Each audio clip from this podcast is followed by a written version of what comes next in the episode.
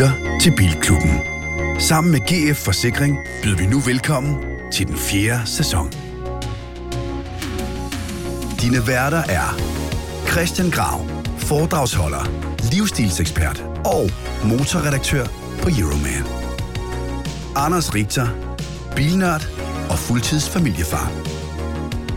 Niels Peter Bro, brugtvognsforhandler af klassiske biler, general bilentusiast og en del af Garage Club. Og Anders Breinholt, tv, radio og podcastvært. Og efter tre sæsoner nu, bilekspert. Rigtig hjertelig velkommen til Bilklubben.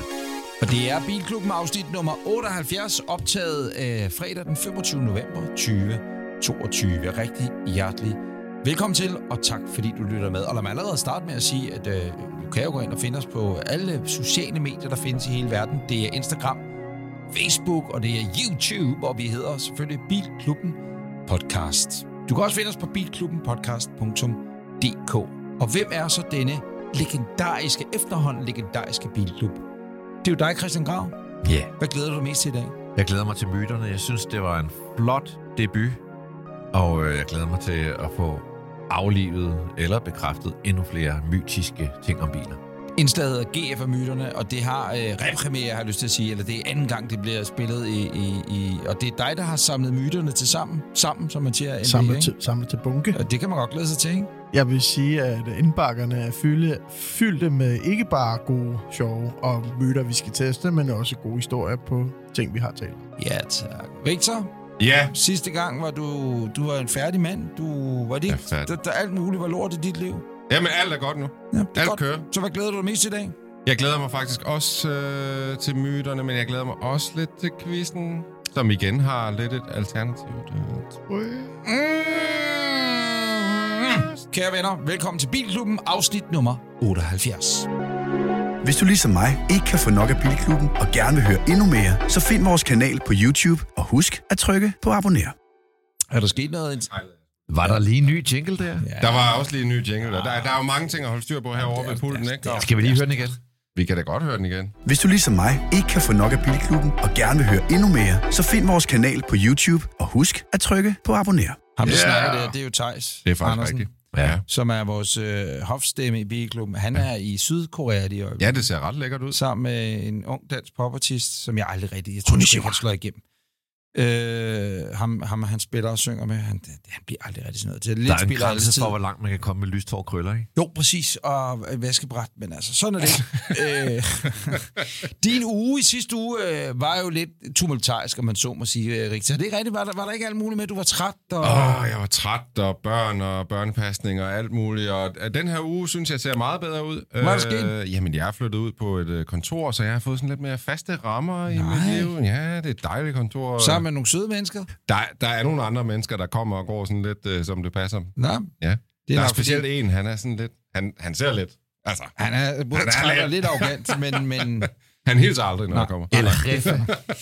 Og der er en god kaffemaskine. Ja, så præcis. alt det der kører bare. den har han også brugt rigtig lang tid på for op at køre, kan jeg fortælle øh, din uge, Gav? Skønne uge. Øh, også travl. Jeg havde det paradoks, jeg kørte i to Ford-modeller med 102 år imellem sig. 102 år imellem sig. 102 år. Altså, jeg har kørt mange gamle biler, men, men 102 år. Altså en Ford A, simpelthen. Der kommer en kommentar fra T. Ja, men altså, T. altså, sidder der over og brainstormer på en sjov aldersshaming. Var det sådan, var det gik- sådan lidt uh, gensynsglæde på den? Det var, altså, den gang, da du blev konfirmeret, Grav, der var det jo konfirmationsbil. 20 det var en sekunder, så kommer den. Jeg vidste, Ah, måske Jeg vidste, den 30, kom. men okay. Det var okay. din fa- du fandt din første Nå, bilgrav. du kørte i en Ford T, og Ford den er... T, I kender den. Ja. Den del af glasses. Øh, det er jo, Nå. de siger, det er verdens ældst fun- ældste fungerende erhvervsbil. Ved du hvad, jeg troede Den faktisk, står det var en tit ny inden en. foran konditoriet. Øh, den er meget, meget fin. Øh, om den var ude at køre i.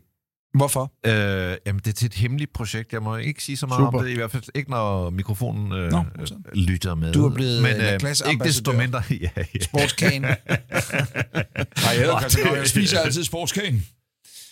Er du lav på energi? Gør som mig. Sportskage. Sportskage, den er jo sund.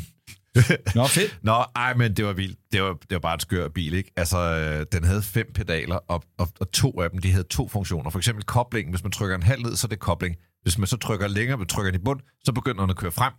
så er den også ligesom der, man sætter den i gang. Og bremsen, den kunne også to ting. Det var ligesom, jeg kørte den ikke selv, der er en, der hedder Søren Eckhart- der står for det. Han kørte den, og det, det tror jeg var godt. Øh, den anden bil, det er ugens øh, bil i mit liv. Det er en Ford Focus ST, Mm. Som står i sådan en Kermit grøn metallic, og man kan sige meget om bilens design og så videre. Men oh, altså nu, nu ved jeg tilfældigvis, du skal have et lift hjem, og du får lov at køre den. Ja. Og når du står af hjemme i Hellerup, så vil du, så vil du godt kunne lide den bil. Man kan, man kan komme ind i den med nogle fordomme og noget alt muligt, men når man står ud af den efter at sidde bag rattet, så kan man godt lide den bil. Det æder man med bare en velkørende fed bil. Hvis det havde været ugens bil, så havde jeg været over 20 point. På, Ja. det må jeg sige, og det er til trods for, det er jo ikke nogen skønhedsombaring at se, man kan også få den i andre farver, men ikke desto mindre, øj, hvor kører den bare godt. Nå, Kan man- fedt. Det kan man- det, det, vi, kan, vi kan jo øh, restsnakke om den i næste uge. Så er vi der to, der har prøvet at køre den, og hvad hedder det?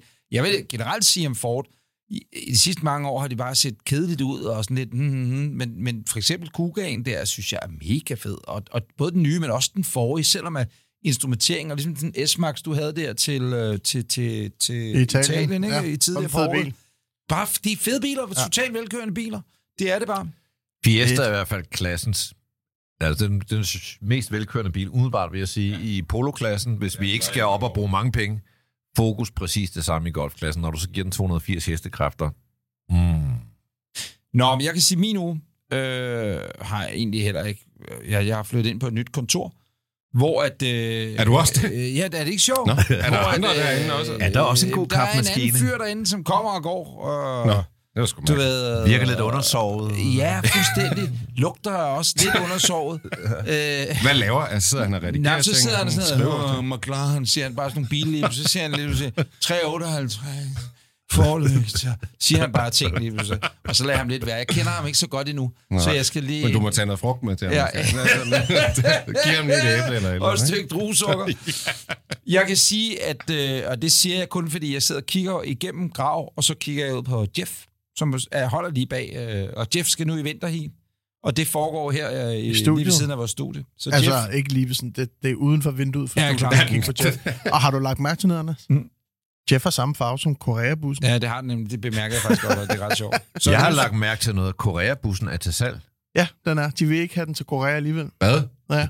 Det er sgu da en Har du skandale. købt den tilbage? Nej, det, du Ej, det har jeg for dem. for- prøv lige at ej, jeg kan, stå, jeg øh, kan stå inden for den 1000 procent, men jeg skal ikke have den tilbage. Det er helt Altså, du sikkert. fik en bus fra Brasilien, så var der et koreansk tv-hold, der købte den, Ja, og så, ville de, så skulle de bruge den til at lave en, en optagelse i Danmark, Ja. og så rejste de til Korea og ville have bilen med, og nu vil de Ja. ikke have bilen med. og nu øh, vil de hellere have, at den skal sælges. Lad jeg har- mærke til, at i Sydkoreas åbningskamp til VM, så hed hele Alle Kim. hed Kim. Ja.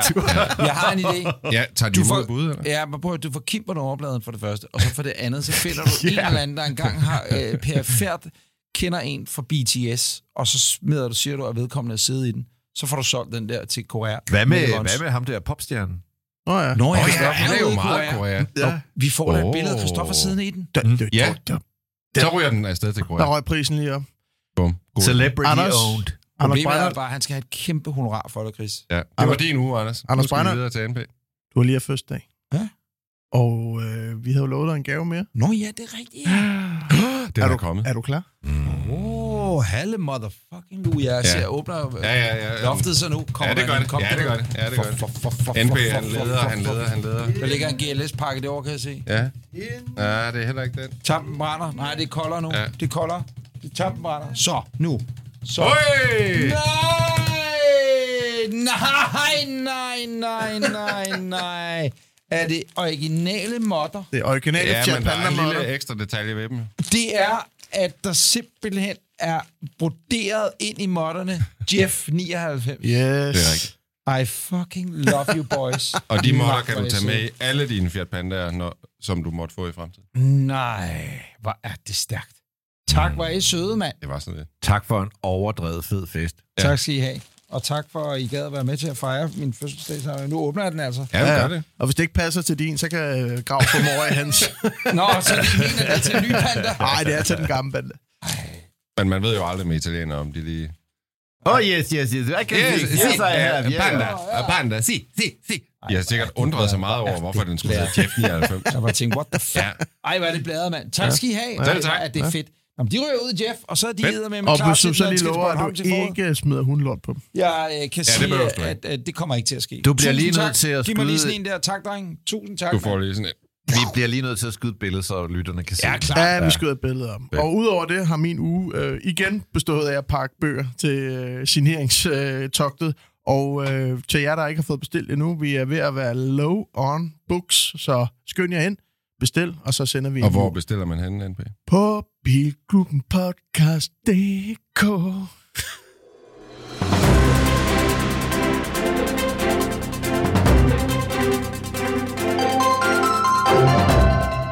Og vi skal videre til nyhederne, hvor der igen har været øh, protester ude i verden. Det er jo Oh. altså blevet meget normalt det her med at øh, lave en protest for at sætte fokus på øh, klima Mm. Og sig selv. og sig selv. Og øh, nu, har vi altså, nu er vi altså kommet til Italien. Og bilen, det er gået ud over den her gang, det er en øh, BMW M1 Procar. Øh, Procaren var en øh, racerbil, og det, der gør den her Procar helt speciel, det er, at den er blevet malet oprindeligt af Andy Warhol. Og det gør, at det her det er uden tvivl den mest værdifulde BMW nogensinde. Den er så på udstilling i, på et øh, kunstmuseum i Milano, hvor der er en aktivistgruppe, der nej, er ikke mødt igen. op med 8 kilo mel. Og nu afspiller jeg en video, og jeg tænker, vi lægger et link ud til den her på, øh, på øh, vores øh, sociale medier. Og her vil man kunne se, at øh, de her aktivister simpelthen bare hælder 8, 8 kilo mel ud over den her BMW M1 Procar, som jo er altså fuldstændig unik, fordi at det er altså Andy Warhol, der har malet alle panelerne på den. Jeg må bare sige, Fuck, have nogle tæsk, de jeg der. synes, ja, jeg synes nemlig også, de der aktivister, de skulle have nogle fucking tæsk. De må altså finde en anden måde at råbe verden op på, og jeg må indrømme, den, den udvikling, bilindustrien er inde i, i forhold til at gå fra benzin og diesel til elektrificering, jeg kan simpelthen ikke se, at det skal kunne gå hurtigere af, at de hælder mel ud på biler, eller limer sig fast i gulvet på et Porsche-museum, eller hælder øh, blod ud over alt muligt andet. Altså, jeg må bare sige, at jeg synes, det er... Virkeligheden er jo, at bilindustrien er nået ret langt med den grønne omstilling. Ja, altså, de jeg burde kan godt lide, hvordan de fast bliver til en slæbt ud nu. Ja. De der italienere, Det er lidt nemmere. Jamen, det, er lidt ligesom, det, det er lidt ligesom, når du spiller bob, så brækkerne Ja. glider Ja. nemmere. Så demonstranter, det, det, demonstranter glider altså nemmere i mel ud af en Men udstilling. det, men det er sjovt, den der bil er jo bare mere værd nu. Ja, men den var rigelig værd i Ja, forvejen, okay. lad os bare Men jeg sige kan, det sådan, nu, ikke? nu siger jeg noget. Mm. Øh, jeg ved ikke, om de skal have tæsk lige frem. Men Hvad lad, fanden vil du så? Skal jeg tæsk med en lad, våd mig sige det, lad mig sige det sådan her. At demonstrere mod en bil, som formodentlig aldrig nogensinde bliver startet igen, Ja. det i sig selv virker også uduligt. Altså, Ja. ja, ja, ja, sige, ja, hvis du endelig præcis. skulle demonstrere, fair nok, gør det mod Porsche eller Ferrari eller sådan Ja. ja. biler, der udleder meget. Eller BMW hvad tør jo Nej, ikke køre i den. men- altså, men- det er men- skibsfart. Ej, vi sidder jo og taler om det nu jo. Det er det, der er meningen. noget, øh, Præcis, men den bil, altså, det er sådan lidt the statement i, vi gør det på en, altså, men det er jo det samme dem, som Ja. også sviner Mona Lisa til at... Tag ud i lufthavnen. Altså, der har du noget Ja. ja. miljøudledning og nogle folk, der bare skal på fjolletur til Paris. Altså, øh, skibsfart, landbrug, bilindustrien gik i gang hurtigt. Vi har allerede elbilsløsningen, der kommer alt muligt. Jamen, det er også Power to X, brint, hvad har vi? Alt muligt halløj. Det jeg, jeg oplever det som selvoptaget og i øvrigt ødelæggende for kulturlivet, fordi det ender med, at øh, folk holder op med at udstille ting, eller det bliver et regulært helvede at gå på museum, og ikke og så bliver vi nogle. Enig. uddannede skvaderhoveder, og jeg synes, det er røværgerligt. Ja, Det enig. synes jeg også. Helt enig. Det var min Men film første lægger vi op. Ja, Vi bliver i uh, op. Ved vi, Italien. om dem nede i Porsche, de er jo kommet ud? Der var en, øh, en af vores lyttere, øh, der skrev, at han faktisk var på øh, museet dernede den dag, øh, og ikke kunne forstå, hvorfor han ikke kunne komme ind og se de her Porsche, og, og så fandt han så ud af, hvorfor. Nej, for sjovt. Ja, ja, ja. Nå, vi bliver i Italien. Uh, en af markedets mest charmerende, men også ret udulige elbiler, Fiat 500e, kommer nu i en performance-version i det Abarth, det hedderkronede Mm. mm. tuningsfirma, har taget bilen under kærlig behandling, og øh, nu øh, leverer den med svimlende 154 hestekræfter. Oh my god. Og hvis bilen vejer 24 Desværre kilo, så har den jo stadigvæk det, det her øh, 42 kWh batteri, så det betyder, at nu er rækkevidden nede på 233 km. Og jeg tror, alle, der har kørt en øh, Fiat 500e, de ved, at det kan godt være, at den, den med det store batteri, den er opgivet til at kunne køre over 300 km. Men der er ikke nogen, der har kørt 300 km. Det er lige før Honda E, den har, øh, har mere range end den der Fiat. Det, det, den holder bedre på den. Jeg har kørt dem begge to. Ja. Den holder bedre på rangen, end, end Fiat'en gør. Jeg elsker den der lille elektriske Fiat, men jeg synes, det er så ærgerligt, at den øh, bliver så dum og tung. Men altså, vil du vise et billede af den, Rigtig? Du er dig, der styrer den del af det. Jeg vil gerne lige Jamen, knytte en jeg- kommentar til det der. Ja. Øh, Jeg synes, at Abarth, den øh, almindelige øh, Øj, fossil, den er fed. fucking, altså virkelig en fed bil. Jeg er lidt imod det her. Jeg kørte også bag en EQE AMG 43 den anden dag, og det er sådan et, altså en EQE almindelig er sgu da hurtigt nok. Hvorfor, hvorfor skal vi til at AMGificere de der elbiler der? Er det for at tjene flere penge? For det er jo ikke så hurtigt kører man jo ikke. Noget af det vilde ved den Den lyder jo heller ikke federe. som du taler om, benzinversion, det er jo lyden. Den lyder Ja. så fedt. Øj. For at, ligesom at kunne give noget af det, så har man lavet en sound generator i Nej, bilen, som øh, gengiver lyden af en benzindrevet Alt apparat. det, du elsker jo. Og det er det, jeg synes er, er, er til grin, ikke? Jeg vil sige, jeg glæder mig til forhåbentligvis måske en dag at få lov til at køre den der, for, for hvis den kører sjovere end 500e, så har den da den berettigelse, men det ærgerlige er, at hvis du starter i, i Hellerup eller i Rigskov, eller hvor man nu bor, og så skal ud på den sjove vej, og så fyrer den lidt af, så altså, du, du kommer til at sidde med øjnene klinet fast til Ja, rækkevidden. det er rækkevidde angst. Så det er lidt ærgerligt. Havde Ja. du en nyhed mere her? Ja, det har jeg i hvert fald. Jeg Kunne vi har høre en de der lyde der, eller kan man gå kan Det man kan på man YouTube, desværre ikke endnu. Jeg Det tror, kan du bilen bare er ikke få lov stadig til i at meget høre. tidligt. Ah, Ja. okay. Jeg har også Vi kan så lige, øh, med. uden at ventetiden til at sige, at den video, som Richter har vist os omkring øh, mail BMW M1, kan man så se på YouTube. Det er lidt svært for os at lægge en video op på den måde på vores sociale Ja, ja. medier, men vi skal nok linke Vi til. linker i hvert fald til den, eller ligger den. Ellers skal jeg, du bare downloadede den, M1 fordi jeg tænkte, du har downloadet jeg den, downloadede den, fordi jeg tænkte, at øh, de nok ville fjerne den et eller andet sted Ja. fra. Så vi kan lægge den op på en eller anden Ja, Ja, vi prøver. Den næste nyhed, det er en øh, BMW 3.0 CSL, der nu er blevet genfødt i en ny form. Øh, BMW's Wow. M-afdeling, de fejrer 50 års jubilæum, og det gør de altså ved at, øh, i godsøjne, hvad kan man sige, sådan genoptrykke den her 3.0 CSL-model, der faktisk startede det hele. Øh, det, der gør den her bil sådan ret speciel, det er, at den er helt sin egen. Det er hverken en det er ikke helt en M3 eller en M4 eller en M5 eller noget som helst. Det er simpelthen sin egen model med, sin helt eget, med sit helt eget karosseri, sin helt egne farver og øh, sin fuldstændig egen bil. Det er den kraftigste rækkesekser BMW's M-afdeling nogensinde har produceret. Den har 560 hestekræfter. Øh, teknikken er hentet fra M3 og M4. Øh, den har en 6-trins øh, manuel gearkasse for at gøre den så analog og old school som overhovedet muligt. Og øh, der bliver kun produceret 50 eksemplarer af den her bil, så ikke 500, men altså 50. De viste den jo som koncept nede på Præcis. Villa d'Est. Ja. Og det sjove ved det er, at øh, nu sidder jeg lige og tjekket billederne fra Villa d'Est. Den er federe nu, Ja. end den var som koncept. Den har fået... Altså, en ting er den der bemaling med det klassiske Ja. ja. blå, røde, hvide. Men, men den, den, den er mere liret, end konceptet var. Ja. Blandt andet er den der detalje nede, hvor sideruderne slutter. Der er kommet sådan et øh, stålpanel på. Præcis. Jeg tror så måske Det det, havde- men det er også... Det, ja, okay, ja, men det havde konceptbilen, ikke? Så den, har- den har bare nogen, der har arbejdet videre med den. Det kan man se. Jamen, den er bred, og den, Den er, er super fed, og den er... Altså, jeg vil sige, det er i hvert fald meget, meget sjældent at finde en af de store producenter, der laver en limiteret bil i kun 50 eksemplarer. Altså, de 50 biler bliver så vanvittigt dyre at bygge, det fatter man slet ikke. Og noget, der, noget af det, der gør den her bil ekstra speciel, det er, som I kan se på billederne, og det kan I se på vores øh, sociale medier, det er de her striber, der er ud over alt på bilen. Hvis man ikke ville det 100% det her, så folierede man bare de her striber på. Men BMW vil det 120%. Så de lakerer dem på, hvilket gør, at det tager tre måneder at producere hver bil, fordi hvert panel skal jo lakeres med hvid først, og så og rød, og så blå. Har de sagt noget om, øh, om de vil gøre det med andre biler? Her tænker jeg især to coupé kunne være rigtig fed. Øh, De har samtidig med den her, har de lanceret en øh, sådan ekstra pakke til M2'eren med sådan lidt ekstra lier og sådan noget, men det er slet ikke, det er slet ikke i samme stil som det er. Så det, Men det er jo fint, mens de går og venter på chips, så kan de jo gå og male. ja, så, øh, så har jeg en bil, som ikke er en nyhed. Men øh, kan I huske den der Bizzarini, vi så øh, over hos Bruce Meyer? Om vi Den kan. røde, den der vandt Le Mans. Hvad er, en, kan du, er det jo en enkelt one-off-bil, ikke? Nej, Bizzarini? Bizzarini har jo sådan en Ferrari, øh, tror jeg, ingeniør, lavet Han lavede lækre bil, blandt andet 250 motorer. GTO og så Nej, han motorer, lavede ja, okay. motoren til en 52 GT. Han afhoppede, lavede sit eget Mener bilfirma, jeg. og så lavede de øh, Bizzarini. I kan godt huske, hvordan den så ud over hos Bruce Myers. Ja.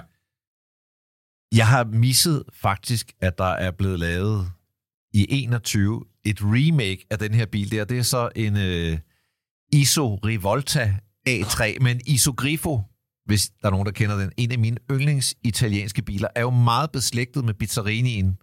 Lavet af de samme mennesker, lavet samme sted, samme idé. Man tager en øh, Chevy-motor og putter ind i en meget, meget smuk italiensk bil. Som ligner Her- en Jaguar, jo. Her der har man Ja. taget en øh, Corvette Z6 motor, som har 660 hestekræfter. Det betyder, at den her meget, meget smukke bil, den kører altså 315 km i timen og laver 0-100 på 3,7. Altså, jeg bliver varm om hjertet, for jeg har altid elsket den der Isogrifo. Det kan jeg jo ikke skal lægge billeder med alt sammen op. Øh, men når jeg så ser den her, som måske mere ligner en Bizzarini, komme i den der remake-version, jeg må sige, wow, den er lavet i 19 versioner. De blev alle sammen solgt allerede på konceptstadiet. Men øh, Ser du til bilen? er bare mega, mega flot. Se den på vores Instagram. The only time the Hero Honda was out of the U.S. Holy cow! I could have been a dual spotlights. I could have been a cut of a tear. I could have been a cut of a million dollar bid. Yes, sir. Og velkommen til Auktioner og Efterlys, Bilklubben, Bilklubbens kæresegment. Sådan lidt stewardessagtigt sagt, det der. Ja, det er meget fedt. Øh, jeg skylder en, øh, jeg har en ny efterlysning med, og inden at vi går derhen, så skylder jeg lige en update på vores efterlysning af den hvide Volvo 240. Morten efterlyste den for efterhånden tre episoder siden, øh, fordi han øh, ved tilfælde havde set øh, bilen optræde i en YouTube-video fra Seppo. Og øh, blev der i, da han så den, blev han jo så interesseret i at købe den, eller finde den og måske købe den tilbage. Øh, status er, at vi selvfølgelig har fundet bilen, som man kunne høre i øh, sidste episode. Og øh, status er nu, at Morten snakker med den nye ejer, Finn. Og øh, jeg håber til næste øh, episode, vi optager, at vi måske kan komme med en, en eller anden form for update på, om den er blevet solgt. Og man enige om en pris ved, ved Nej, det? altså det der er i det, det er, at, øh, øh, hvad hedder det, der er lidt uenighed om, hvad sådan en Volvo, hvor meget sådan en skal have sted i pris på de her år, den har været væk fra Morten. Eller hvor meget den er faldet, Nej, ikke mindst. hvor meget den er Nå, sted. hvor meget den er stedet. Nå, det er sjovt. Men så er der en ny øh, ting i auktionen. Ja, lige præcis. Og øh, er I klar til en ny efterlysning? Er, Ja, vi er er I med, så. drenge, herovre? Yeah. Tak, fordi så øh, kræver lige, at vi alle sammen lytter efter her engang. Vi lytter efter. Vi har fået en efterlysning. Øhm, og den er lidt speciel, fordi den vedrører faktisk vores allesammens hjerter. Øhm, efterlysning. Nu skal vi vist have givet NP lidt udfordring på eftersøgningsarbejdet. Det går alt for godt. Ja, det gør det. det jeg tror, vi har nemt fundet alle bilerne. Jeg har en efterlysning, der kunne være sjov for mig, men også for jer. Øh, det handler om, og der er ikke så meget info på det her, så vi skal virkelig bruge hjælp for lytterne. Det handler om, at et, en Panda 4x4 Øj. Oj, oj! Øh, er det min? Han, han siger, han Jeg har tror godt, jeg ved, hvor den er. ufattelig få oplysninger, men han vil gerne vide, om den stadig lever. Og øh, det er en bil, som han, da han var en ung knægt, så gik ham og hans kammerater grine lidt af den, og syntes, den var, faktisk var meget sej. Den var rød. Den var ejet af en ældre dame, som boede på Solbakken i Hadsten. Jeg tror, det var en første ejer. Bilen havde gitter på forlygter for og bag, og den stod rigtig fint. Øh, sidst jeg så den for godt 15 år siden. Håber, at øh, det vil kunne give lidt arbejde til jer. Med venlig hilsen, Rasmus. Rød panda. Had, Hvad- havde hvad sten. Jamen, der er jo ikke nogen information. Men nej, nej, men han kan Men- vel huske for 15, hvor gammel var han? Han, han kan vel godt sige, han har været 15 år. Altså, er vi tilbage i 87, da han huskede den her bil, eller er vi i 91, eller er vi i Jamen, det er vel 1900? for 15 år siden jo. Det er jo lige meget, hvor gammel man er. Hvis 15 år siden, det er jo så tilbage i starten af. Ja, Eller men er det, hvilken årgang af pandaen er det? Jamen, det står der ikke noget. Men det er den her magt, det er vores... Altså, det er, Altså, okay, modtaget. det er De 85 gamle til firkantede. 2003. Ja, Men solgt som dansk bil fra ny. ja, åbenbart. Wow. Spændende. Så vi skal have fat i Ja. nogle folk fra Hadsten. Lytter, der er fra Hadsten. Eller nogen, Og der der, er kender en til en meget gammel øh, pre-hype Normalt... urpanda Eller, 4x4. eller også, at man, øh, øh, hvis man har arbejdet hos Fiat-forhandlerne nede I eller området. i Hadestenområdet, øh, dengang havde man, gik, gik man vel ned til den lokale Fiat-forhandler, når man skulle have sådan en Fiat eller en Ford, Ford-forhandleren, og så fremdeles. Der var det jo ikke sådan en Andersen bilhus med alle mærker under en hat, vel? Så der var det ned hos Ja. ja. Daval, bare i, i Hadesten. Også fordi der har ikke været så mange af dem. Og så sige, goddag, jeg vil godt have en ritmo. Det har jeg ikke råd til. Det bliver så en panda. Eller et eller andet. Jeg ved det ikke, det, det er sjovt. Normalt ville jeg synes, den var for sparsomlig i information til at tage den med. Men i og med, at det er en Panda 4x4 med øh, gitter på for og bag, det er jo øh, Mark, Mark 3 hedder den jo. Øh, det er den, vi skal finde. Kan Vi må det have været, men kan det have været en... Og det er en 4x4, det kan nu? Ja. Fordi det kan jo have været en trekking, det kan have været en bambus, det kan have været en, en af de 75 forskellige Ja, jeg tror, hvis det er en rød, så kunne det godt være en Valdesær. Grineren. Men det er altså en rigtig special model. det er Wow, så vil du gerne købe den. Ja, køber den med det samme. Så hvad skal man gøre nu herfra, Peter, når man lytter Tip, med? tip, tip, tip, tip. Spørg din far, hvis du er fra området. Spørg, hvis du er i familie med en Fiat-mekaniker fra, jeg ved ikke, hvor er Hasten henne? Hvor er det henne i verden? Det er i Jylland. Ved Det er lidt halvnordligt. Hasten, er det ikke oppe ved Randers? Jo, Jo. det er lige præcis mellem Aarhus og Randers. Så hvis der er nogen, der arbejder hos Fiat i Randers, måske, og har været der mange år, I- kan huske, har været sådan en, det er jo ikke en bil, der har været mange af, hvis jeg nu vil jeg sådan sige, jeg tror nærmest ikke, der har været nogen af dem på det danske vej. Nej, Fiat, uh, Panda 4x4. 4 4 4 4 4 i Nej, ikke. OG-mode. Der har ikke været Øhm, særlig mange. Det må der være nogen, der kan huske. Og så den røde. Og der må også være en grund til, at man har bestilt en Panda 4x4. Ja. Ja. Dengang, altså sådan, man Og har det er sjældent, vi har et sådan lidt af- behov. Undskyld, jeg. Undskyld. Øh, eller, nej, det er mig, der undskyld. undskyld. Det er sjældent, vi har så lidt at gå med. Ikke? Ja, men Ja. det er meget fedt, at det ikke er, øh, at vi ikke kan google os frem til en skid. Nu er det, skal vi virkelig bruge. I Randers ligger Fiat Randers, det hedder FJ Bil. For Maja var 155, og sjov nok også adressen Maja var 153. FJ Biler, din Alfa Romeo og Fiat og Jeep forhandler. Det kan være noget, ikke? Jo. Jo. Øh, Det står nok for Flemming Jensen. Åh, oh, det var efter, han stoppede i revyen. Ja, som så han Fiat forhandler i... Kom derop og sig, du har lavet en julekalender, så kommer du aldrig ud af butikken igen. Nå, spændende. Vil det sige, at det var alt, vi havde fra Help, Auktionsspil? help me, tip me. det næste segment? Er et Ja. helt nyt segment, der hedder Den er så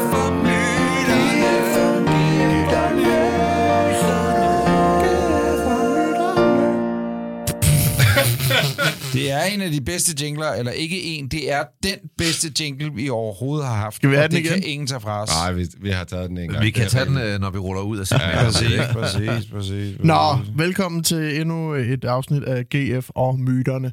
Øh, sidst øh, havde vi jo nogle virkelig gode øh, myter med, og nogle gode svar på. Og øh, jeg vil gerne indlede det her øh, segment i dag med at øh, rose alle lytterne for alle de fede historier, I har sendt ind til os angående de her myter. Øh, og øh, det er jo, jeg kan jo ikke have dem alle sammen med, men der var alligevel en historie, som jeg har lyst til at lige læse op for jer nu, som rigtig meget godt ligesom sætter to fede streger under det her, vi har snakket om. Og det handler om Ford og nøgler. Øh, det kommer fra Mads Friis Rasmussen. Han skriver, da han var knægt, var, havde hans mor en lille Ford Escort. Øh, de var ved stranden en, en dag i Svendborg, øh, hvor han voksede op.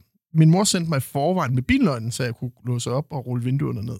Det kunne blive rigtig varmt i sådan en gammel Ford Escort. Så jeg låser eskorten op, selvfølgelig manuelt, ingen centrallås. Ruller vinduet ned og sætter mig ind på passagersædet. Min mor og bror kommer kort efter, og jeg giver mor nøglen, hun sætter sig ind og starter bilen. Motoren kører nu, og da hun skal til at bakke ud, opdager jeg, at den lille figur, lille trold, vi har hængende normalt, ikke er der.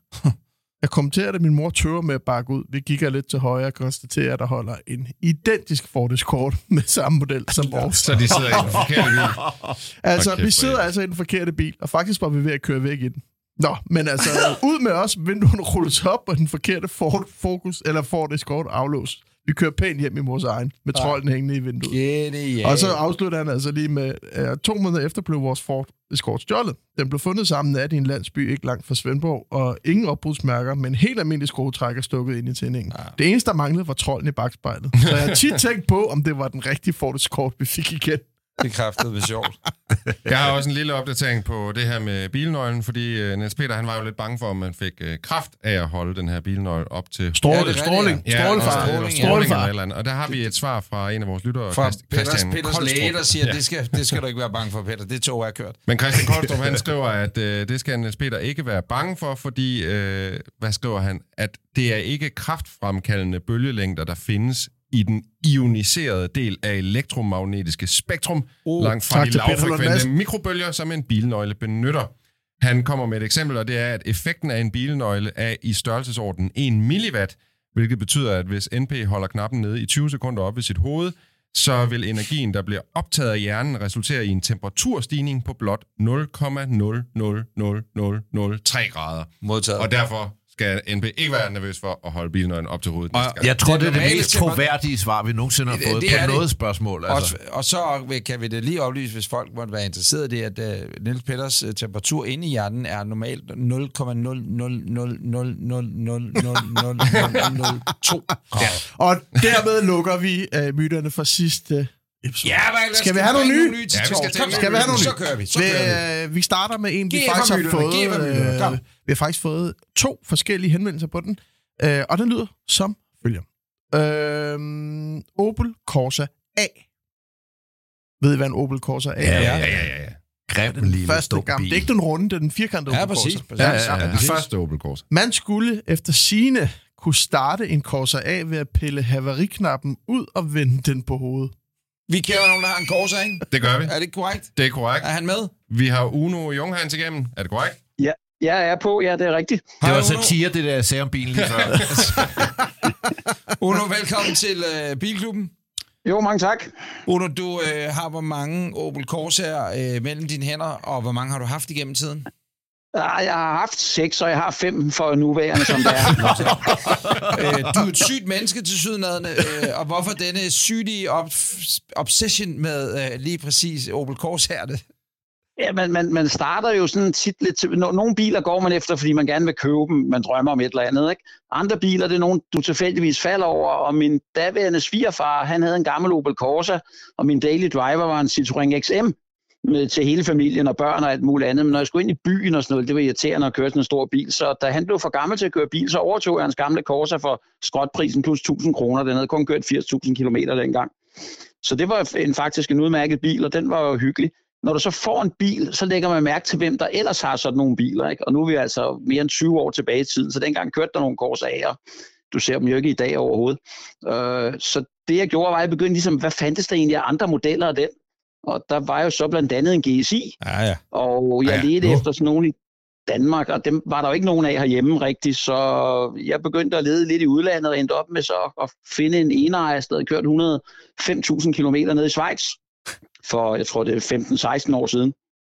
Øh, og den, øh, den har jeg så kun kørt i om sommeren, og så vidste jeg, at der også var kommet en cabriolet. Så sådan en fandt jeg også i Schweiz for, for fire år siden. og, og efter jeg havde fundet den første GSI, problemet allerede dengang for 15 år siden, var, at de fleste af de der GSI'er, de var blevet lidt for, øh, hvad hedder det, lidt, lidt for brianificeret. Mm-hmm. Det vil sige, de var sænket, og der var lagt 2 liters motorer i osv. Så, videre. så det med at finde en original en, det var nærmest umuligt. Så da jeg endelig fandt den ene, der havde så mange sørobotter ude, så en måned senere dukkede der en GSI til op nede i Bremen, som Den kun havde kørt have. 7 Og den må du som have. kun, hvad siger du? Og ja, den må må jeg du jo også have. Ja, præcis. Ja, nemlig. Så, så den, den blev også hjemkøbt. Øh, og så skulle jeg så min gamle, den svigerfarbil, den kørte jeg over 200.000 kilometer i. Og, og den var til sidst blevet lidt træt, så der fandt jeg så en anden vinterkorsa, og, og, øh, og den har jeg så kørt i også et stykke tid, og så blev den for træt. Og så fandt jeg en her for nylig, en, en koverfarvet Corsa fra 84, som, som ikke har kørt mere end 40.000 kilometer fra ny simpelthen. Uno, uno, uno, er du sikker på, at den er kårfarvet, det er ikke bare rust? Det er det ikke, det er jeg helt sikker på. Den øh, syns, synsmanden, den havde stået stille i 12 år. Synsmanden, han var ved at få et chok, da han så den ned under. Kan, kan, I, kan I høre, hvad, hvem der snakker sammen nu? Ja. Det gør Danmarks største Opel Corsa-ejer og Danmarks største Fiat Panda 4x4-ejer. Men nu skal I prøve at høre en gang. Øh, at derved sagt, Uno, at så er du manden, der kan øh, løse myten om... Peter. Ja, jeg ved ikke, om du hørte det før, øh, Uno, men Jo, Opel Corsa A, kan man skulle efter sine kunne starte en Opel Corsa A ved at pille haveriknappen ud og vende den på hovedet og trykke på den? Ja, øh, problemet er, at det kan jeg ikke reproducere, fordi min GSI herude, øh, det der sker med Opel Corsa er, at omkring 1990, der laver de en faceliftet udgave, en Serie 2-bil. Og i den laver de en masse ting om, og deriblandt så laver de det om med, øh, hvad hedder det, katastrofeblinket. Så, så, så vidt jeg ved, kan du ikke i en serie 2 lave det nummer, for der kan du simpelthen ikke vende det på hovedet. Men- der skal du have en serie 1 Corsa. Men kunne man i etteren? At, kan du bekræfte eller afkræfte myten om, at det kunne man i etteren? Jeg må tilstå, at jeg har ikke selv prøvet det, øh, hvad hedder det, men jeg har en etter, så, så, så hvis I laver en postreportage, så bytter jeg tilbage til min vinterkors og den der kårfarvede her efter weekenden.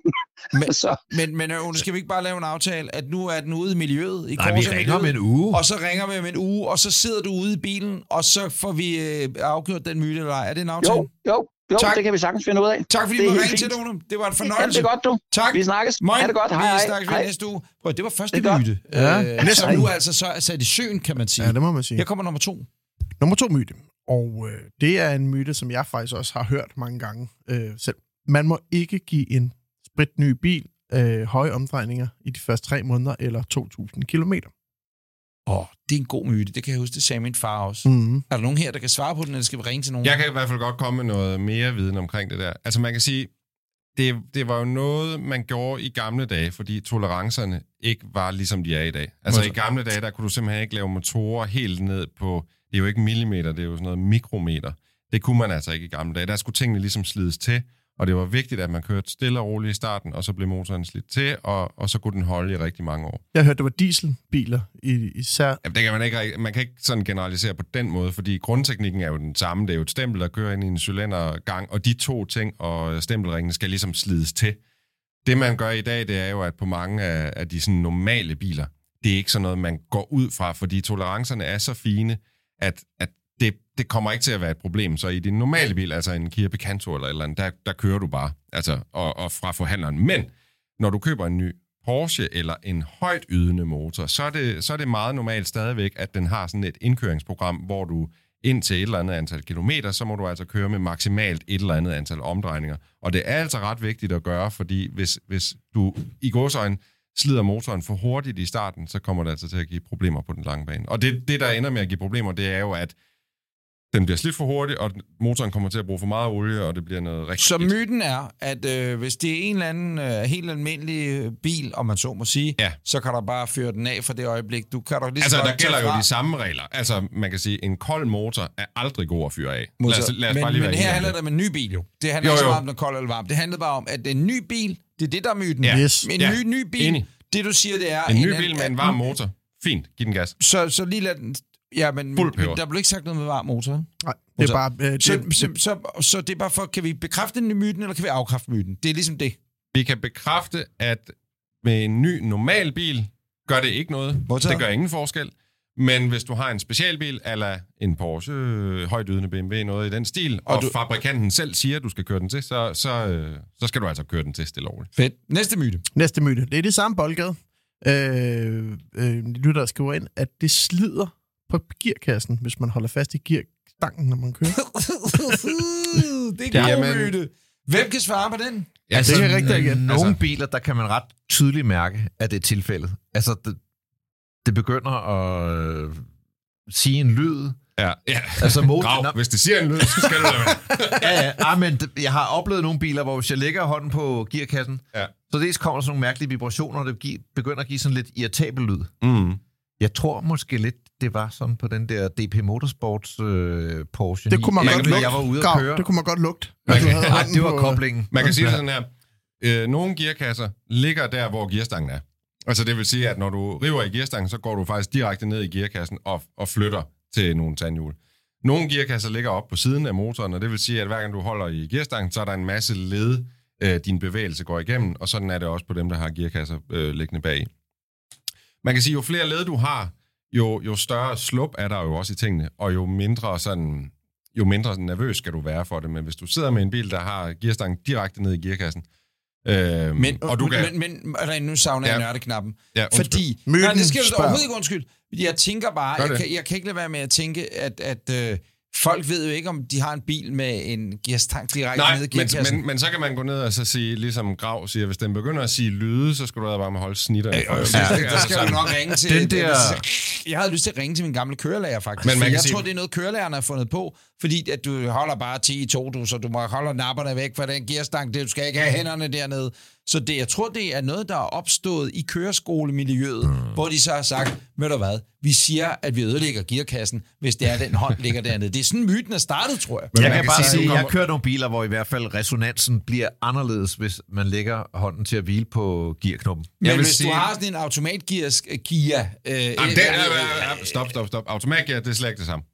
Slet ikke det samme. Det her, det gælder kun for manuel gear. Myten, skal den aflives, skal den dø, skal den leve? Jeg tror, vi aflever den, Det, ikke? jamen, det er, det er ikke så simpelt. Nej, fordi sige- det svarer fandme, hvis du så heller ikke slipper koblingen helt og kan høre, at det lyder mærkeligt. Prøv, jeg vil have et kort svar i, i, i brev. Skal vi ringe til nogen? Skal vi gøre noget? Det, det, du skal ikke holde den hånd på den gearstang. Modtaget. Væk med den. Og Det var GF og myterne. Skriv endelig til os øh, inde på en af alle vores øh, sociale medier. Instagram eller Facebook eller øh, på YouTube. Og øh, kontakt os øh, desangående, fordi så vil vi meget gerne få øh, mange, mange, mange, mange flere myter ind. Og vi tager lige jinglen en gang til, bare lige for... Ja, ja.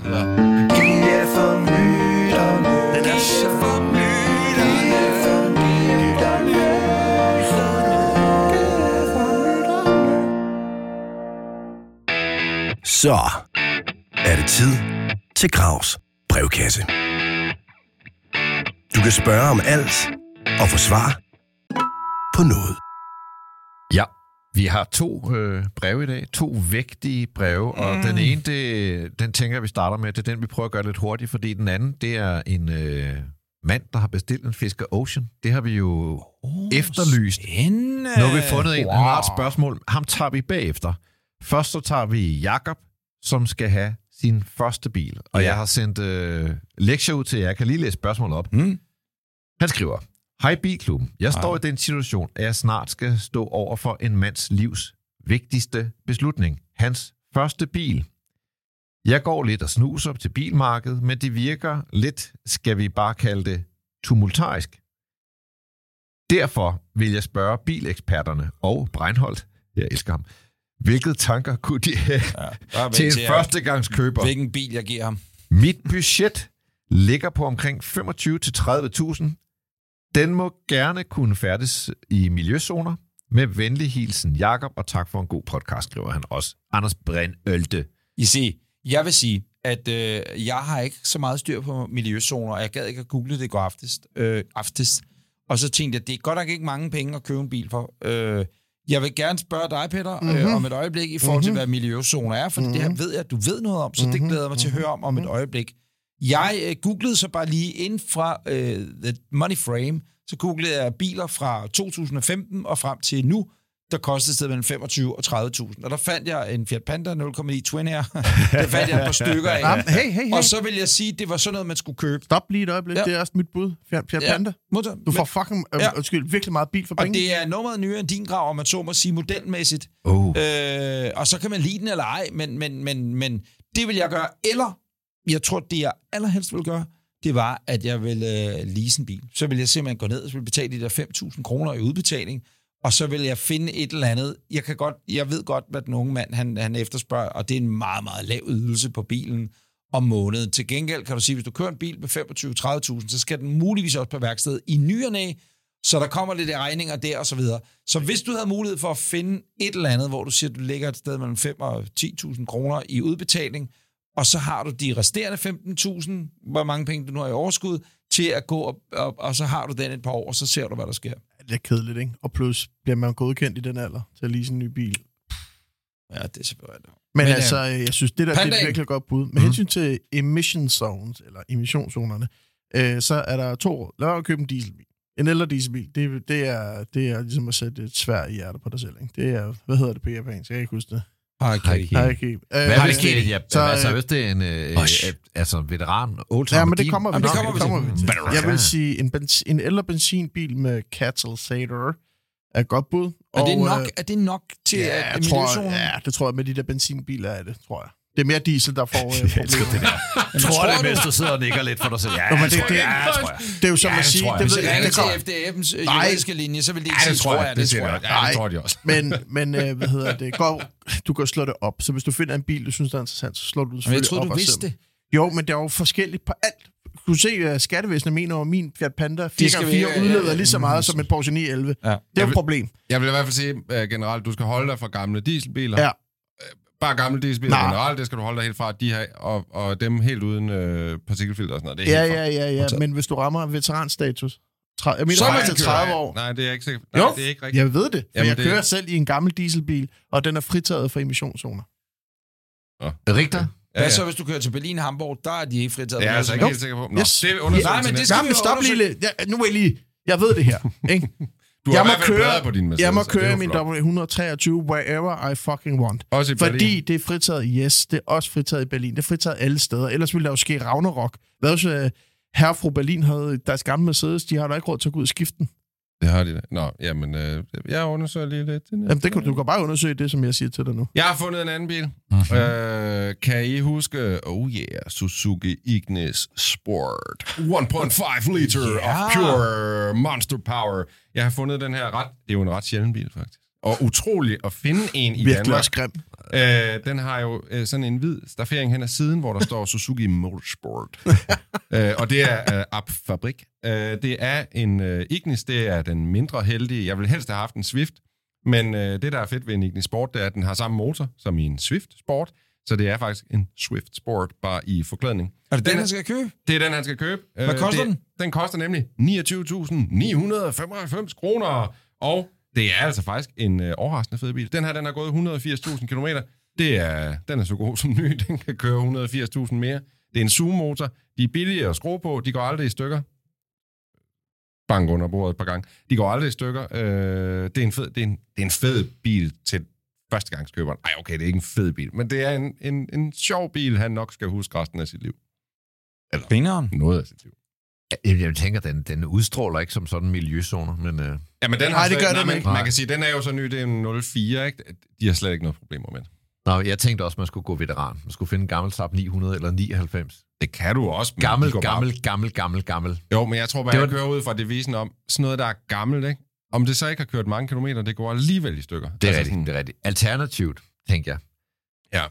Hvis man Jeg- finder sådan en helt udknippet Renault Zoe, hvad er den så nede i? Eller en helt udknippet... Ja, men mere, nu regner man så- lige ved at tænke eller- på det. Jeg tænkte på BMW i3 i går, for jeg tænkte, Jamen, den den er for for, dyr. for 30 nej, det koster prøv at høre, 130.000. En Zoe, Ja. den kiggede jeg på for to år siden, der tror jeg, de billigste kostede 50. Den må være dernede af nu. Jeg tror, Man jeg kunne også sige- gå helt, altså nærmest, jeg vil lige sige, klippe klodserne af sig selv, og så tage sådan en uh, Citroën C0, men den kan jeg virkelig ikke lide. Nej, sådan en det vil da være elbil. forfærdeligt grav. Du kan ikke engang ko- komme ud af miljøzonen i den, så er rækkevidden brugt. Men jeg vil sige, en Ikke en Zoe... sport. En Zoe. Nå, Fiat Panda. så springer vi videre til øh, næste lytter. Ja. Og vi skal helt til Mexico City, fordi der bor What? Kent Bjertrup, og øh, klokken er ikke ret mange i Mexico City, men øh, Kent har været så sød og øh, stille op. Så hej Kent. Hola, Kent. Hola. Hola, dias. Kent. Der er noget med, at du har bestilt en Fisker Ocean, og så kan man sige, at det er noget andet i Mexico City, men du har faktisk bestilt den til levering i Danmark og indregistrering på danske plader. Er det ikke sådan? Det er korrekt, ja. Jeg har bestilt sådan en, uh, en fin ny elbil der til at bruge, når vi er i Danmark. Og Okay. øh, spørgsmål. Var du typen, der gik ind på øh, fisker.com, da den så kom, og øh, har skrevet det op og betalt ekstra antal tusind kroner for at, ligesom at reservere en, og så røget videre i hele køb, købsforløbet? I virkeligheden tager os med på Ja. rejsen. Fortæl, øh, hvordan du gjorde, og hvordan der er blevet kommunikeret. Jamen, jeg faldt jo over den her øh, bil, som uh, Henrik Fisker han, uh, han har udviklet. Uh, og så blev jeg nysgerrig efter, hvad det var for noget, jeg, jeg- og jeg læste om det. Og så tror jeg, det var i marts måned i år, så gik jeg ind og betalte, jeg mener, det var 250 dollars, for at blive skrevet op til at, at, at købe sådan en bil der.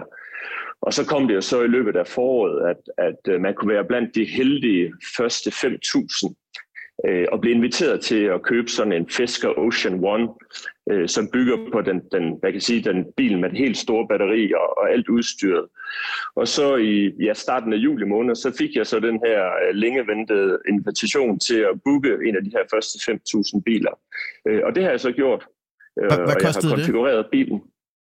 Det kostede 35.000 at reservere bilen. Dollars eller kroner? Øh, ja, kroner. Nå. Ja, kroner. ja. Jeg, tror, jeg, mener, jeg mener, det var 5.000 dollars, hvis jeg havde været, øh, været i, United States der. Og Øh, hvil, med 35.000. hvilken leveringstid fik du så stillet i udsigt på det tidspunkt? Ja, på det tidspunkt, der fik vi bare, eller der kom det bare, at de startede produktionen den 17. november, øh, og, så, øh, og så i løbet af, så det kunne blive, du ved, fra 17. november og ellers ind til 2023. Øh, det, jeg har lige nu, det er, at den skulle blive leveret i anden kvartal 2023. Okay, Øh, så det det- passer det- meget godt det- med, med, hvad man hører. Ja, Hvor, kan det ja. virkelig tage dem, undskyld, så lang tid at producere 5.000 biler? Det synes jeg er lidt bekymrende. Jeg tror Ja, simpelthen, jeg det tror, handler... Undskyld, bare kom, Kent. Ja, jeg tror, jeg tror at de, de skal jo i gang med produktionen dernede i, er det ikke Østrig, Jo. hvor den her Magna Steyr-fabrik, den ligger. Øhm, ja, ligesom alle andre selvfølgelig er jeg selvfølgelig også med på sociale medier med, med fisker der. Og, og, altså, det ser ud, de, de skal jo i gang med de her biler. Jeg tror, de havde en præ, øh, præproduktion på knap 100 biler eller sådan noget. Øhm, Ja. Jeg ved ikke faktisk, om, om de er begyndt at, at levere de første Men, biler efter men jeg tror, jeg tror, det handler om en... Øh, handler det ikke bare om, at øh, altså, hvis du skal bygge... Det kan man spørge Tesla om jo. Vi er ikke, altså, det er kalibrering, eller hvad man vil kalde det. Det er simpelthen bare justering. Det er bare at sørge for, at det, der kommer ud af båndet, det kommer bare til at tage lang tid, for du kan ikke bare starte en bilproduktion. Det er det, jeg tror, der gør, at det tager lang tid. Ja. Men hvorfor Kent, valgte du lige, at det skulle være en, en, en fisker elbil? Der var så mange at vælge mellem i disse tider. Ja, men, men det er jo, det er jo min, min hustru, der kører den der bil der. Vi har, øh, vi har en søn i Danmark og en i Madrid, der studerer dernede. Og så, så det er mest hende, og hun vil godt køre de der SUVs der. Mm. Og vi har en, vi har en X3 øh, til at holde i, i Danmark, som vil køre i Norge der. En BMW X3. Øhm, og så selvfølgelig Tesla Model Y der, det var også en, øh, det var også, men der kører sindssygt mange Tesla Model Y. Og hvis, jeg ved ikke, hvis man skal skille sig lidt ud fra mængden, så kunne det bare være sjovt at have, have noget andet. Mm. Øh, og så synes jeg, at den der Fisker Ocean der, den har mange fede ting. Den har jo meget det her med, at de genbruger materialer. Øh, den har det her store solar øh, øh, roof, der, hvad hedder det, soltaget der. Øh, den har en, jeg tror, de opgiver rækkevidden til 630 kilometer.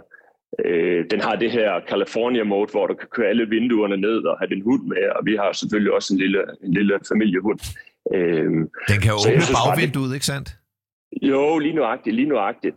Jeg har et Øh, spørgsmål, Ken. Øh, Slutprisen ja. på den her, hvad ved du, hvad den ender med at blive? Ja, så jeg har konfigureret bilen med vinterdæk og, og en nøgle og nogle forskellige ting, og, og, og der prisen er lige nu, det er 636.000. Modtaget. Og så- Hold op. Det er så indregistreret på danske nummerplader med Det- 2023 afgift og hele pivetøjet.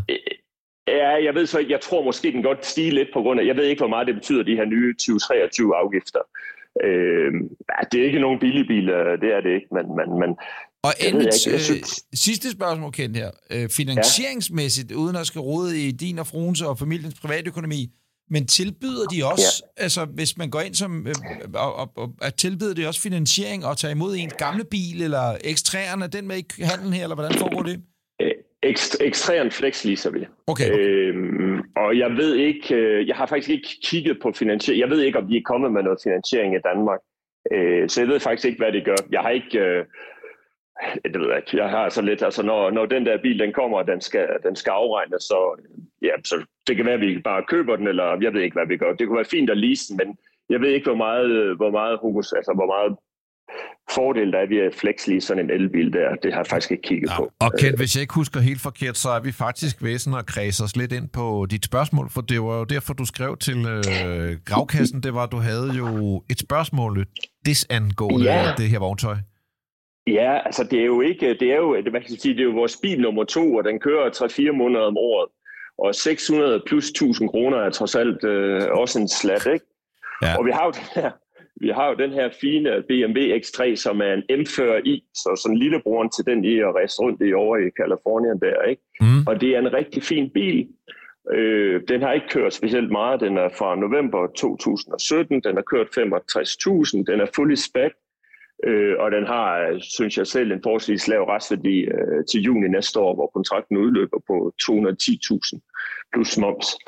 Så det er jo lidt det der afvejningen af, og, og, og du ved, skal bruge mange penge på sådan en ny elbil, som er fed at køre elbil, øh, men også mange penge, og så, øh, og, og så have den der BMW, som bare er en fantastisk bil og, en- og, en, og en solid slider der for, Ja. for, for hustruen og, Og din børnene. øh, ikke? X3, det er jo ikke øh, kupéen, ligesom den, vi kørte i. Det, var- det, det er en straight øh, SUV, ikke sandt? Det er, jo, jo, det er det. Det er, øh, hvad kan jeg sige, den standard øh, familie, familieboksbilen der, ikke? Det er også mig, der prøver Øh, det, fordi den- vores var heller ikke en coupé. Nej. Men prøv Den at heller ikke det X3, den første, jeg vil X4. sige, det første, jeg vil sige, det er, at du skal i hvert fald ikke sælge den BMW, før du har fået fiskeren, fordi øh, Der kan det, godt det, lidt kan, tid. det kan godt blive forsinket et par gange endnu.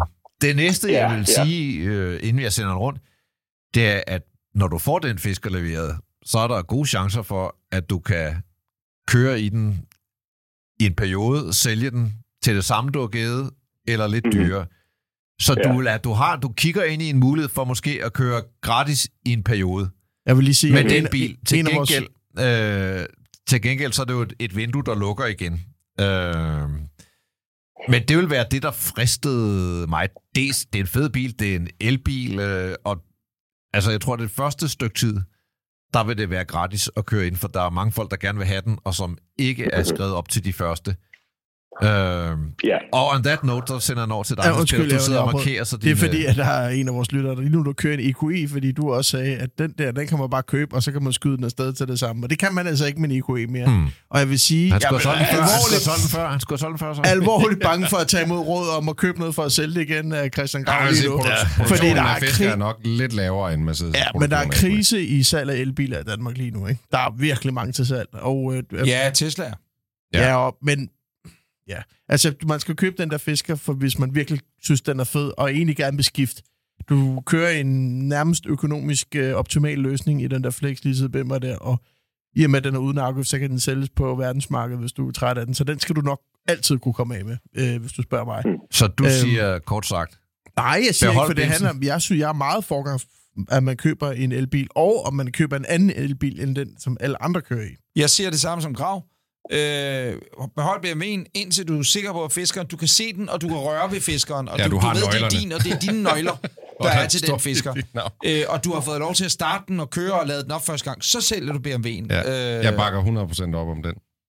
Det tror jeg Ja. faktisk, vi er enige om, at vi Tak. skal købe den der fisker. det var Køb øh, fiskeren.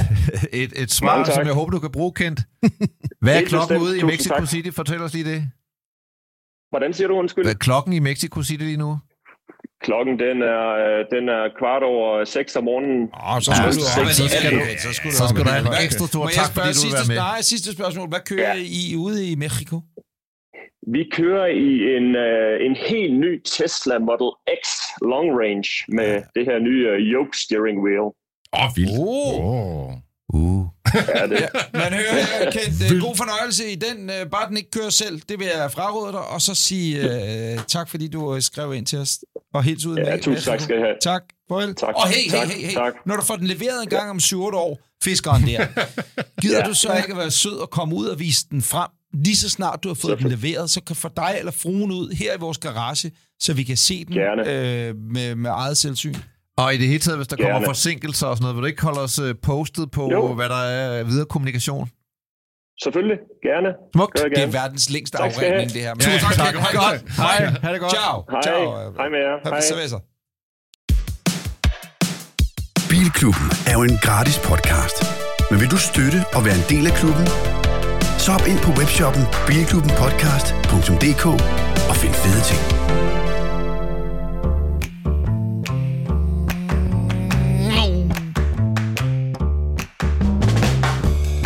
Det betyder musikken her, at lige nu er det tid til den helt igennem alt det der. Hmm, Anders Richters quiz, som i sidste uge jo antog nye højder, fordi han ikke selv havde gjort det store. Øh, fordi det var en lytter, der havde lavet et fuldstændig fenomenalers quiz os.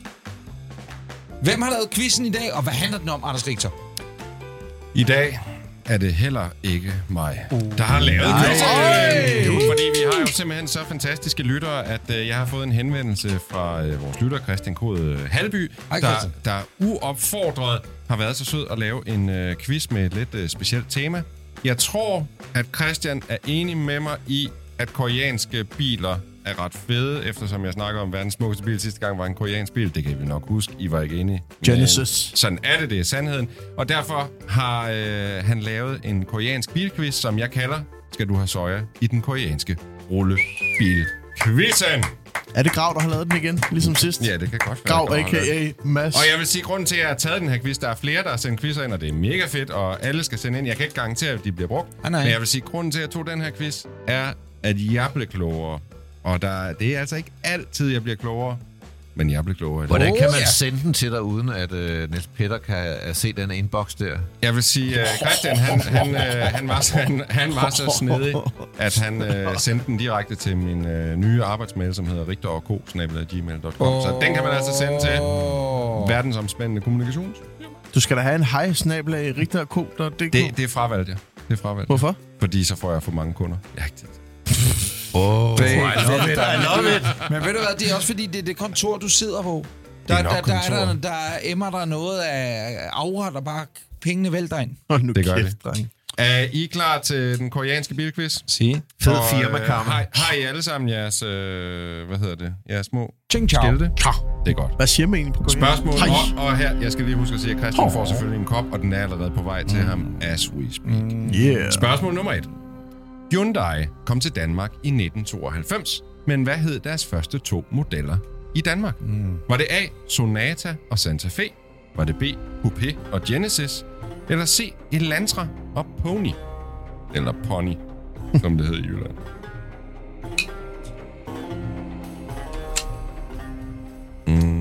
Åh, oh, jeg kunne godt tænke mig at få de lige se, igen. hvordan Grav han er udfordret. dag, med godt spørgsmål. Det, er et godt det, spørgsmål, er, det er et godt spørgsmål. Ja, Det er det. Og kunne vi få options igen? Vil du have options igen? Hold kæft, så sætter jeg lige noget mere øh, underlægning på. Sonata og Santa Fe, Coupé og Genesis, eller Elantra og Pony? Pony. Ud fra det danske brugmarked på Hyundai, så svarer jeg altså C. Pony Nå, og I er Elantra. klar til at... Ja, Du, du har Jeg allerede sagt, hvad du svarer. Du også svarer C. Pony. Anders, du svarer. Ej, det er alle svarer du har bare lagt dig op af de andre. Det er fuldstændig jeg vidste jo korrekt. ikke, hvad de andre alle sammen svarede. Et point. Ja, det gjorde du da. Du kan se. At, øh, jeg læste det op. Det der er- havde men- vendt skændede er Grav, har, Grav har lavet quiz. Er I klar til spørgsmål nummer to? Kia introducerede i slutningen af 90'erne en ny model, som skulle skabe respekt blandt de europæiske mærker. Modellen hed Clarus, men hvilken bil lånte den sin platform fra? Var det A. Mazda 626? Var det B. Toyota Carina E? Eller var det C. Nissan Primera? Og det er altså modellen Kia Clarus, men hvilken bil Og hvilket lånte år, den sin platform fra? Det var slutningen af 90'erne, jeg tror det var sådan noget 98. Ish. Nu er det jo ikke mig, der har lavet quizzen, vel, Grav? Jeg ved det sgu da ikke. mand. Er I klar til at svare? Ja, jeg ved, hvad andre svarer. Jeg siger Jamen, det er da flot. Nå, du siger igen. C, du Jeg siger C siger uh, Nissan Premier. Mm. Hvad siger du, NP? Jeg siger Master 6, Du siger Mazda 626. 626. Hvad siger du, Grav? Kun en kan få ret. Jeg siger B. Ui! Du siger Toyota Carina A. NP havde ret. Det er Ja, Mazda ja, 626. ja, ja. Sådan. Det var NP får den hotte bil i 90'erne. Er I klar til øh, spørgsmål nummer 3? Mhm. I 2018 introducerer Hyundai en brintbil, som skal redde verden. Den hedder Nexo, men hvad er bilen opkaldt efter? Er det A, en forkortelse af New Engineering Crossover? Er det B, en koreansk robot, der kan binde sine egne sko af samme navn? Eller er det C, Nexø, den bornholmske by? Og det er altså hvad, der har givet inspiration til navnet Hyundai Nexo. Det kan jo ikke være Nexø. Stop nu. You answer. I ask questions. I have not made this quiz. I don't know. They have very much print in the underground in Nexø. They have a lot of print. Er I klar? Er I klar til at svare? Har du Anders, du svarer, du ser Nexø, og jeg svarer en forkortelse af New Engineering Crossover. Ja. Samme. Det gør du også, NP. Og du siger Nexø. Nexø. Grav havde ret. Det er Den er opkaldt efter Nexø. Hvorfor? Jamen, det er bare Og, hvor, fordi, og synes, hvorfor ved du det. Grav? Det er fordi, jeg ved lidt om biler. Ja, du har nok været med til pressemødet, Grav, tænker jeg. Nå. Så blev holdt i Svanike. I 92. Spørgsmål nummer 4 i den her koreanske quiz. Den Still tidligere, got it! den tidligere, Don't quit your day job. Det. Don't quit your day. Den tidligere BMW M-boss Albert Biermann fik til ansvar at skabe en stribe hurtigere og vildere modeller for Hyundai, som fik tilnavnet N.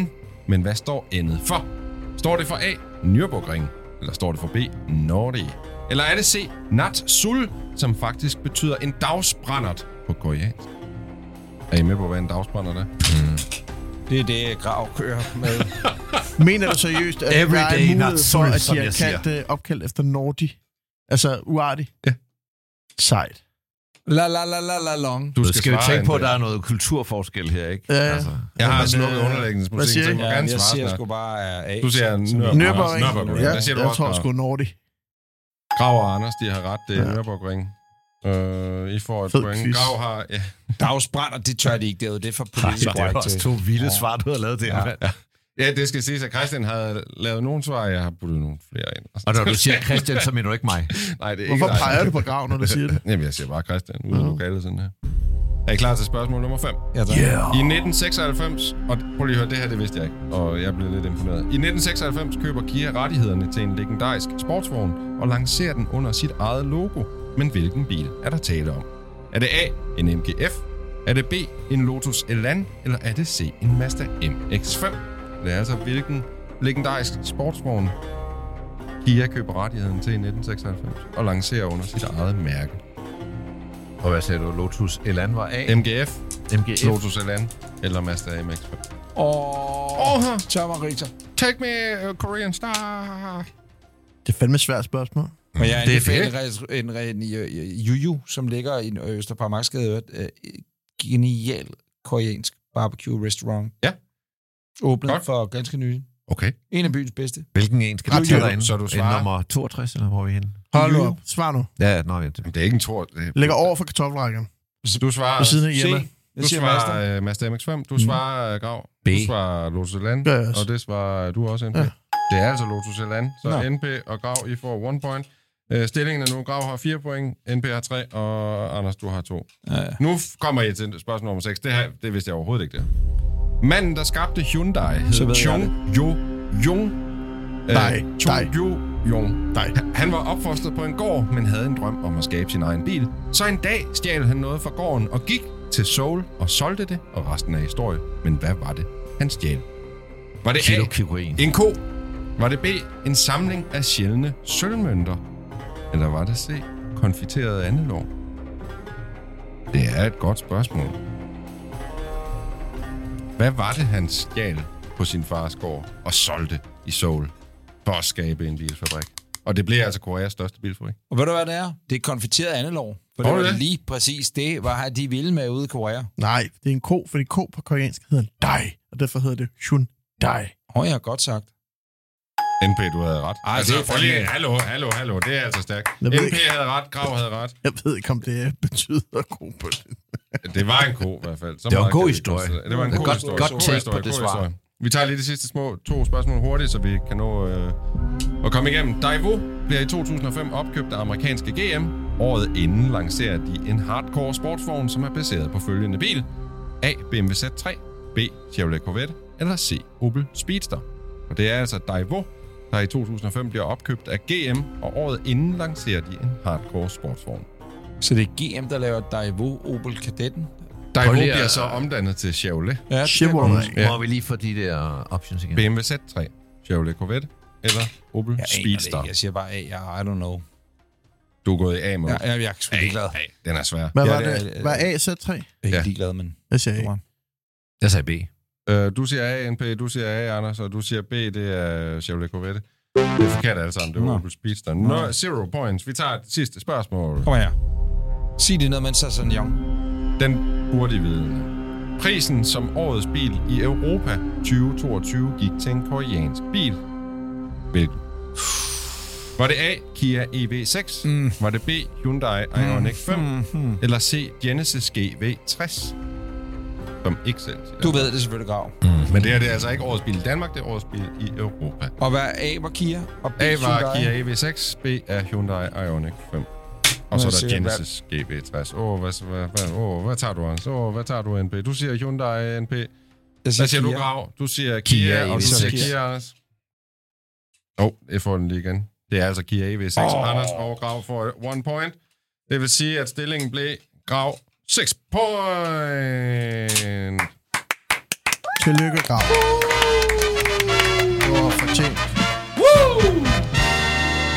Det er fandme fede, de her quizzer. Undskyld, Rigtig. Ja, de vi er rigtig glade for dit arbejde, men... Vi øh, har, Mm, vi har ej, altså. verdens bedste lytter. Det Ja, det har vi. Ja, Ja, det har vi det virkelig, og det skal vi fejre. Og Christian bliver altså også fejret med en kop for sit arbejde, og det øh, håber jeg, han sætter stor Og lad det være en opfordring til alle andre, hvis I har en gennemarbejdet, god 8, 8 spørgsmåls quiz, send den ind til Rigtors. Snabelag og Co, øh, Richter snabelag gmail gmail at, dot at com. hottele.2. Og så vil jeg sige, når I hører det her afsnit, så er der lige kommet en ny video på vores YouTube-kanal, hvor NP og jeg, som de eneste af Bilklubbens fire medlemmer, er til en øh, meget, meget, meget fed Carsten Coffee. I to burde jo også se den, for I var ikke med. Supercars. Hallo, tak fordi du at se den. lyttede til. Bilklubben afsnit nummer 78. Vi høres ved igen i næste uge. Morgen. Du lytter til Bilklubben. Er du... Forresten, Peter, Ja, har du egentlig styr på din bilforsikring? det har jeg fået nu. Og Victor, hvad med dig? Jo, der er meget godt styr på det. Okay, jamen øh, til alle andre, der lytter med, og jer fire såkaldte bileksperter, så må jeg altså bare lige anbefale, at I tjekker GF Forsikring ud på deres hjemmeside. Og ja, det her det er en skør reklame. Hvordan skulle jeg ellers have flettet det ind her? Så ja, jeg synes jo bare, at GF Forsikring, det holder hele vejen. Og ja, du lytter til Bilklubben.